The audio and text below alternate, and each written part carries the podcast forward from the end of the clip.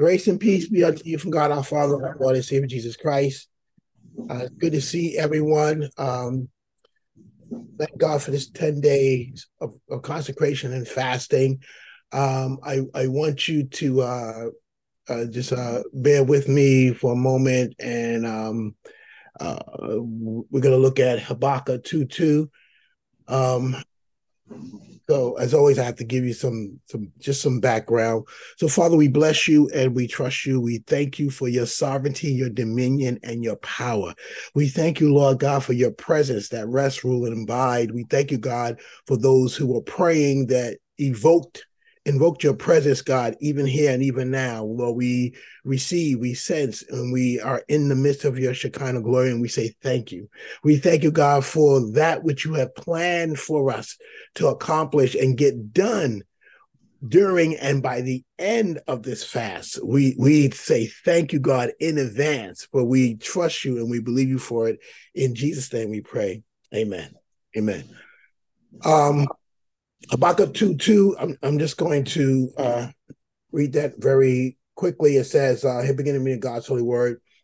And the Lord answered me and said, Write the vision and make it plain upon tables that he may run that readeth it. So just to give you again some some context to the text, this is Habakkuk, and Habakkuk is one of the uh, seventh century uh, prophets. Uh, and just give you a, a perspective on this, Habakkuk Nahum, Jeremiah, Zephaniah, Ezekiel, Daniel, they were all contemporaries. They all like knew each other. You know, it's not that they hung out together, but they were all men doing a work for the Lord, and their names are in Scripture now. But at, during the time that they were alive, they all knew. Oh, well, you're a prophet. Well, you're a prophet too. But each of them had their lane. Uh, during that during that time, um, you know, there there were two major uh, uh, uh, two major enemies, the Assyrians and the Babylonians, and, I, will get to them in a minute. Um, you know from the book of Judges, and Oversee had made it, had expounded on it earlier, that um, the children of Israel kept falling into judgment and they were taken over by an enemy because they wouldn't listen or follow uh, the will of God. So that's how we get the judges in the book of, uh, of Judges. But um, but prior to that, I, I, when you had King David and then his son King Solomon, who was supposed to be the wisest man in the world, and he met the Queen of Sheba, and he had all these riches. At some point, King Solomon kind of veered left and went against God's word. And when he went against God's word, um, the kingdoms actually split. So now we have a split of the northern kingdom and the southern kingdom. And we're split not six and six, like the 12 tribes of Israel, it wasn't six on the north and six on the south. It was really 10 and two. So when rebellion came and the kingdom of Israel split, it split from 10, from 12 to 10 and two. And from that split came a lot of the challenges that the children of Israel went through. And so the children of Israel in the northern kingdom went into captivity under the Assyrian Empire. And the children of Israel in the southern kingdom, where you had uh, the temple, they were under captivity with Babylon. So, with that background, now we have Habakkuk. And Habakkuk, just like Jeremiah and all his contemporaries, were crying out to God, you know, why are we going through this now? Why are we going into captivity? Okay, the northern kingdom just went into captivity with Assyria. Oh my gosh. And now we have the southern kingdom going in captivity with Babylon oh my gosh, what's going on? So when you look at Habakkuk chapter one, just very quickly, Habakkuk chapter one, thank you. Habakkuk chapter one is actually Habakkuk crying out to God and saying, you know, God, what's going on? I got some questions. And what God says, and, and then what, and so what Habakkuk does, he starts to have this conversation with God. He's complaining and lamenting, and he has this question. And the first question he gives to God. He does it in three verses. I'll come back to that in a minute. And he basically saying, How long will you, God, allow evil to triumph? How long? How long are we going to go through this? Oh, my wife took my phone, so I can't look at the Bible. So, how long, God, are you going to have us go through this, all this turmoil, all this, all these challenges? How, how long, God? It's a lot going on, Lord, and I'm just feeling some kind of way, and and, and I don't understand. He says, he says to God, uh, how long must I call for help, but you do not listen, or cry out to you violence, but you do not save me? Uh, why do you make me look at injustice? Why do you tolerate wrongdoing? Destruction and violence are before me. He's, he's, he's saying all this to God. And God just basically answers him in seven verses. He says, I'm raising up Babylon as a tool of my correction. So when the question comes from Habakkuk with three verses, God answers them in seven verses, say, listen, I got this. Babylon is being raised up because they're being used as a tool for me, again, to deal with the children of Israel who aren't listening to me. So then Habakkuk got that, and then Habakkuk, because he's a prophet, he feels he's close to God. He goes, he got another question for God. And the second question he has for God in Habakkuk chapter one, he's asking God in seven verses, and in six verses, he doubled in verses now. First question in three verses, second question in six verses. He says, Why do you allow the wicked to swallow up those that are more righteous than them? They, or in other words, he says, you know, God, your eyes are too poor to look on evil. You you cannot tolerate wrong, wrongdoing. Why then you do you tolerate the treacherous the treacherousness? Why are you silent while the wicked swallow up those who are more righteous than themselves? You know, God, why are you allowing all this to, to go on? And so again, God in his sovereignty comes back to uh, Habakkuk and he answers him and answers that second question, but now he answers it with 18 verses. and he basically says to Habakkuk, the Babylons will be judged just like the Assyrians. That the righteous, but the righteous must wait for this and have faith and patience. So basically, let, let, let, me let me start by saying this. Habakkuk had two questions for God. And oftentimes, even during his fast, we're going to have more than two questions. But he had two questions for God.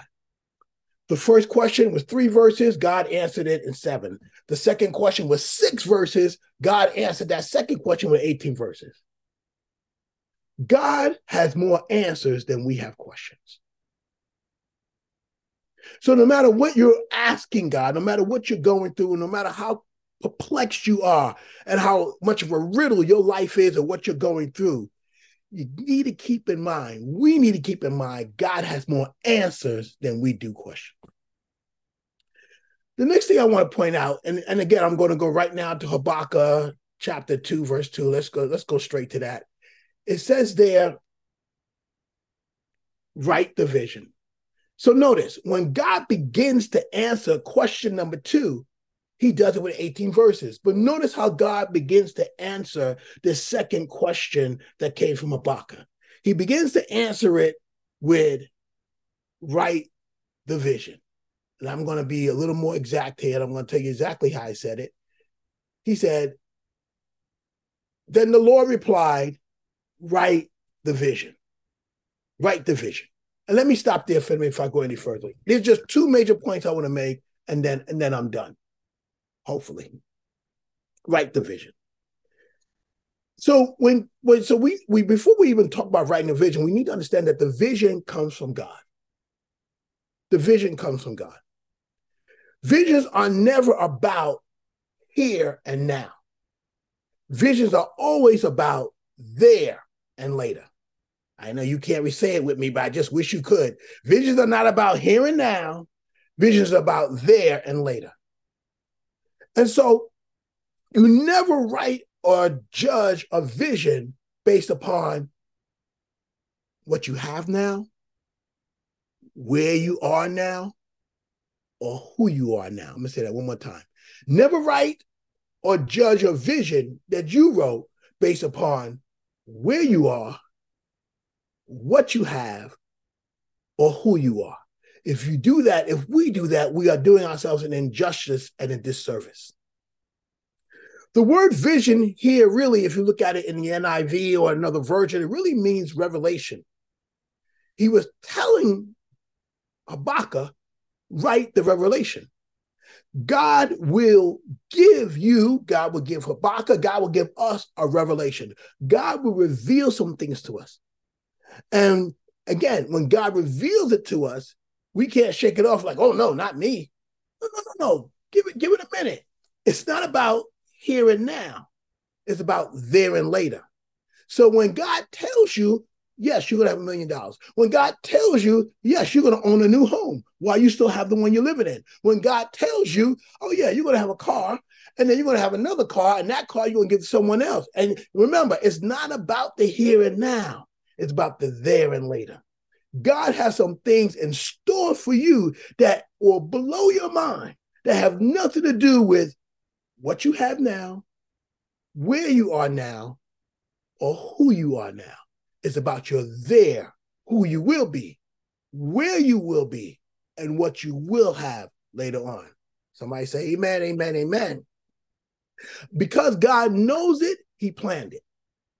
And God wants you, and all God wants you to do, all God wants me to do, is to have faith and write it down. That's it. Have faith and write it down.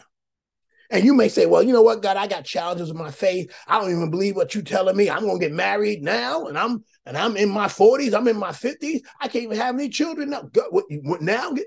Listen, just have faith and write it down. And you know, it's okay if your faith is wavering, but obviously I spoke about that too, not having having the faith the size of mustard seed.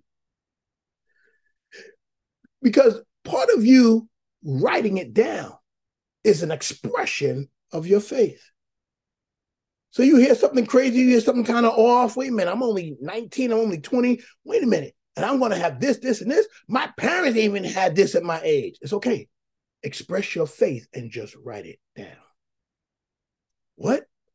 I'm going to have a house here and I'm going to have a house in another country? What? Write it down. Just write it down. So write it down, write it down, the vision, the vision board, just write it down. That's that's the first point. The vision. The second point is the Bible says after you write it down that we need to make it plain.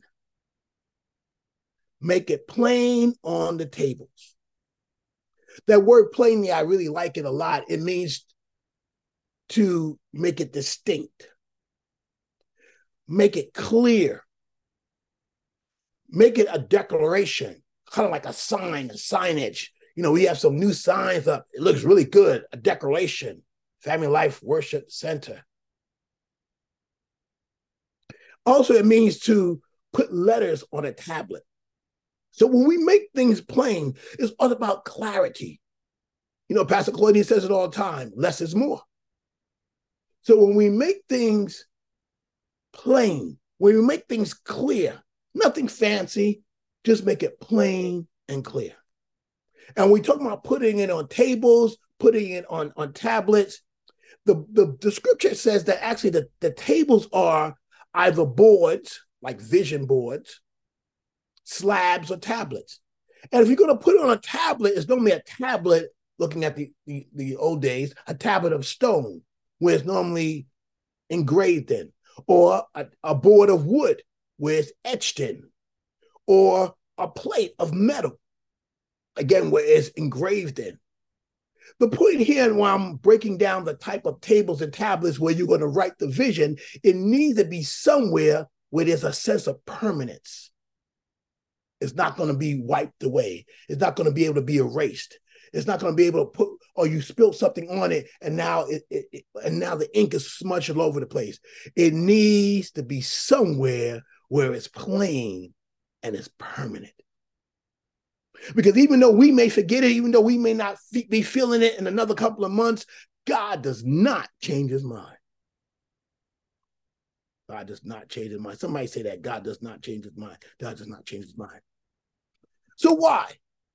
Why do we need to write the vision? Why do we need to write the revelation? Why is God beginning the answer of his 18 verse answer to Habakkuk with write the vision and then make it plain? It says it right there in the next verse.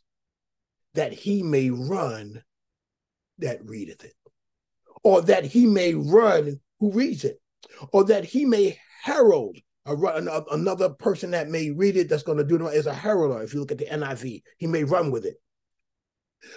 The bottom line is that somebody is going to read it. That somebody may be whoever he is, wherever he is, or she, he, she or he is, that person may be your son, your daughter, your niece, your nephew, your brother, your dad, a friend of the family, a stranger. Somebody is going to read this. And that somebody can even be the future you. Because remember, we said it's not about here and now, we said it's about there and later. The future you.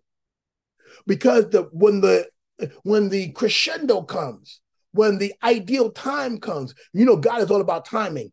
God wants us to be synchronized to Him. When God has His ideal timing comes, and the person that is supposed to read it reads it when they're supposed to read it, it sets off an alarm and they run. They run with a passion, they run with a drive. They start writing a business plan, they start looking up things online, they start talking to people. They just have this passion. While the person next to them may have read the same thing and they're going back to sleep, or they're gonna go get something to eat, or they're gonna go watch the latest movie, or then they're going to go on Netflix or Hulu or or or one of those other streaming services and binge watch a show that they wanted to watch for, for a long time while the other person took off and they ran because it was their time. In this time of fasting, are we reading the right things that's igniting the passion within us to run? Are we reading our prayer list? Are we reading the scriptures? Are we going back and listening to the word that overseer preached on New Year's night? Are we doing the things that's going to activate the passion in us to run? Somebody has to run. I don't care if you got one leg or two legs. If you got crutches. I don't care if if you feel that you, you ain't running a long time. You don't even own a pair of sneakers. It don't matter. Somebody has to run. But notice this. Because somebody has to run, you can't run until you read. And you don't read until it's written. Are we stopping anybody from running because they can't read what we didn't write? Are we holding anybody up from activating their passion? Because they can't find the words to read, to ignite them, because they haven't been written yet. Right. The vision because somebody right there in your home, somebody in your community, somebody in your neighborhood has to run. But they can't run unless they read, and they can't read it unless you write it. Have you published what God asked you to publish yet? Have you put it out there on your social media? Have you gotten somebody that you trust and you know to edit and take a look at. Look, this is what God's telling me to write. Pastor, overseer, this, this is what God's showing me to write. And I'm, and, I'm, and I'm I have this passion to publish it because I know somebody has to read it so they can run.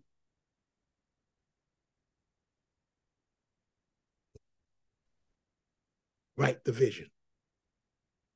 The scripture says, and and I and, and I and I'm going to try to find it. My wife took my phone. Some the scripture says in Isaiah 40, uh, verse 31. Uh, those that run shall not be weary, and those that walk shall not faint. Wait on the Lord. But you gotta wait, you gotta be patient. And then it also tells us in, in Proverbs 4:12 that those that run won't stumble. Hmm. Can you imagine that? Running and not stumbling, running and not being weary because you're running off the power and off the fuel of what you read. And you read it because someone listened to God and wrote the vision, wrote the revelation that God gave them. When he began to answer their question on why they're going through what they're going through. Hmm. But God, I actually when when I'm when my bill's gonna be paid, but God, I'm actually when this problem's gonna stop at the job. God, when I actually about when my kids gonna start doing the right thing and when this problem won't be a problem anymore. And God says to you, right, the vision. He reveals to you a vision about there and later. And you're like, God, this has nothing to do with my problem now. Right now, I got a problem. Right now, I have an issue. Right now, my head hurt, my heart hurt. Right now, my feet hurt, my back hurt. This job ain't paying me enough money. Right now, I got a problem. I can't pay my rent, my bills right now. And you giving me a revelation about there and later? God says, right? The revelation, right? The vision. Because it's going to take care of you now because you are being obedient and writing what he's revealing to you during this fast about there, about later, so that you could read it maybe tomorrow, that you could read it maybe next week, that you could probably read it on day 11 after the fast and get ignited in your passion to run like you've never run before and do your research and do your homework and go back to school and start a business and write your business plan and, and take things a little more seriously that God has put in your hands. Because God has a plan for your life. I'm sorry, I, I, I can't take up the whole 30 minutes. I'm gonna stop right here at 749, 750. God has a plan for your life. And during this fast, Overseer has given us the directive he said 2024, the year of planning and execution.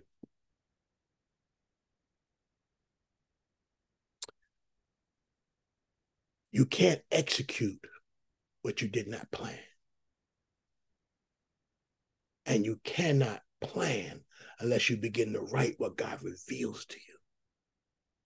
Write the plan, write the vision, write down what God has shown you. It's showing you right now, even as we speak in his presence. He's revealing some things to you about tomorrow. And he wants you to write it down now. And your writing of it is an expression of your faith. And as you express your faith and show patience, they that wait on the Lord, patience shall renew their strength. They shall mount up with wings as eagles, wings as eagles. They shall run and not be weary. They shall walk and not faint. You want to run based upon your patience and your faith because you took the time to write. Thank you, Overseer. Isaiah 40, 31. Time to write. Mm. Time to write the vision, write the revelation. Some of you, when you get off the off the phone, off this Zoom, you need to take about five minutes and just say, Here I am, Lord, send me to my later, to my tomorrow, to my then, and let me just write and write and write. Oh God, it hurts me to write this because I can't even envision it. What? Oh, oh my God, this is too much of me. Just write. Just write. God has said, God didn't say you had to believe it. God didn't say that you that you had to, uh, you know, have have evidence of it. He said He's going to reveal it to you, and you're just going to write it. Oh, God, this is too heavy for me. God, I can't show this to anybody. That's all right. Don't show it to anybody yet. God, even to write this, I, it makes me cry. I can't believe this. This is absurd. Me?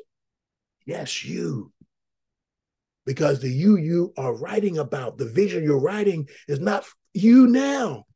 Remember, you're writing for then and later, not based upon what you have now, not based upon where you are now, not based upon who you are now, but based upon who you will be, based upon what you will have, based upon where you will find yourself.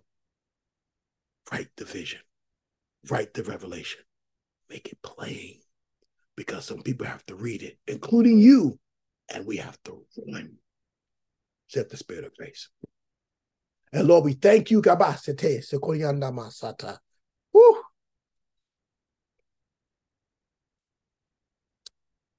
Thank you, Elder Thomas, for praying down heaven. Mm.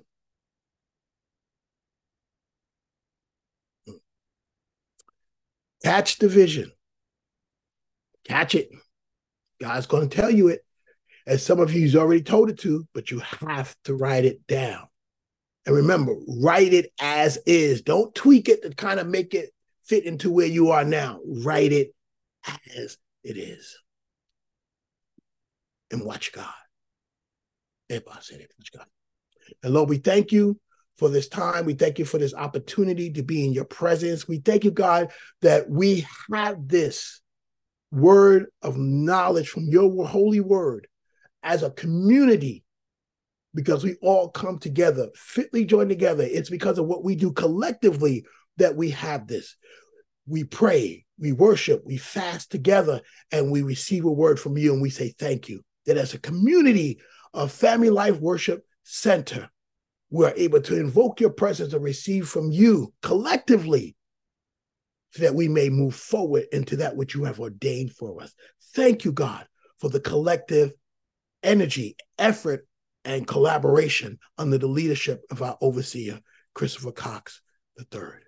Continue to move on our behalf and allow us to be obedient to your will and write the vision plainly so that those that read it can run. In Jesus' name we pray. Amen. Amen. God bless you. Amen. Amen.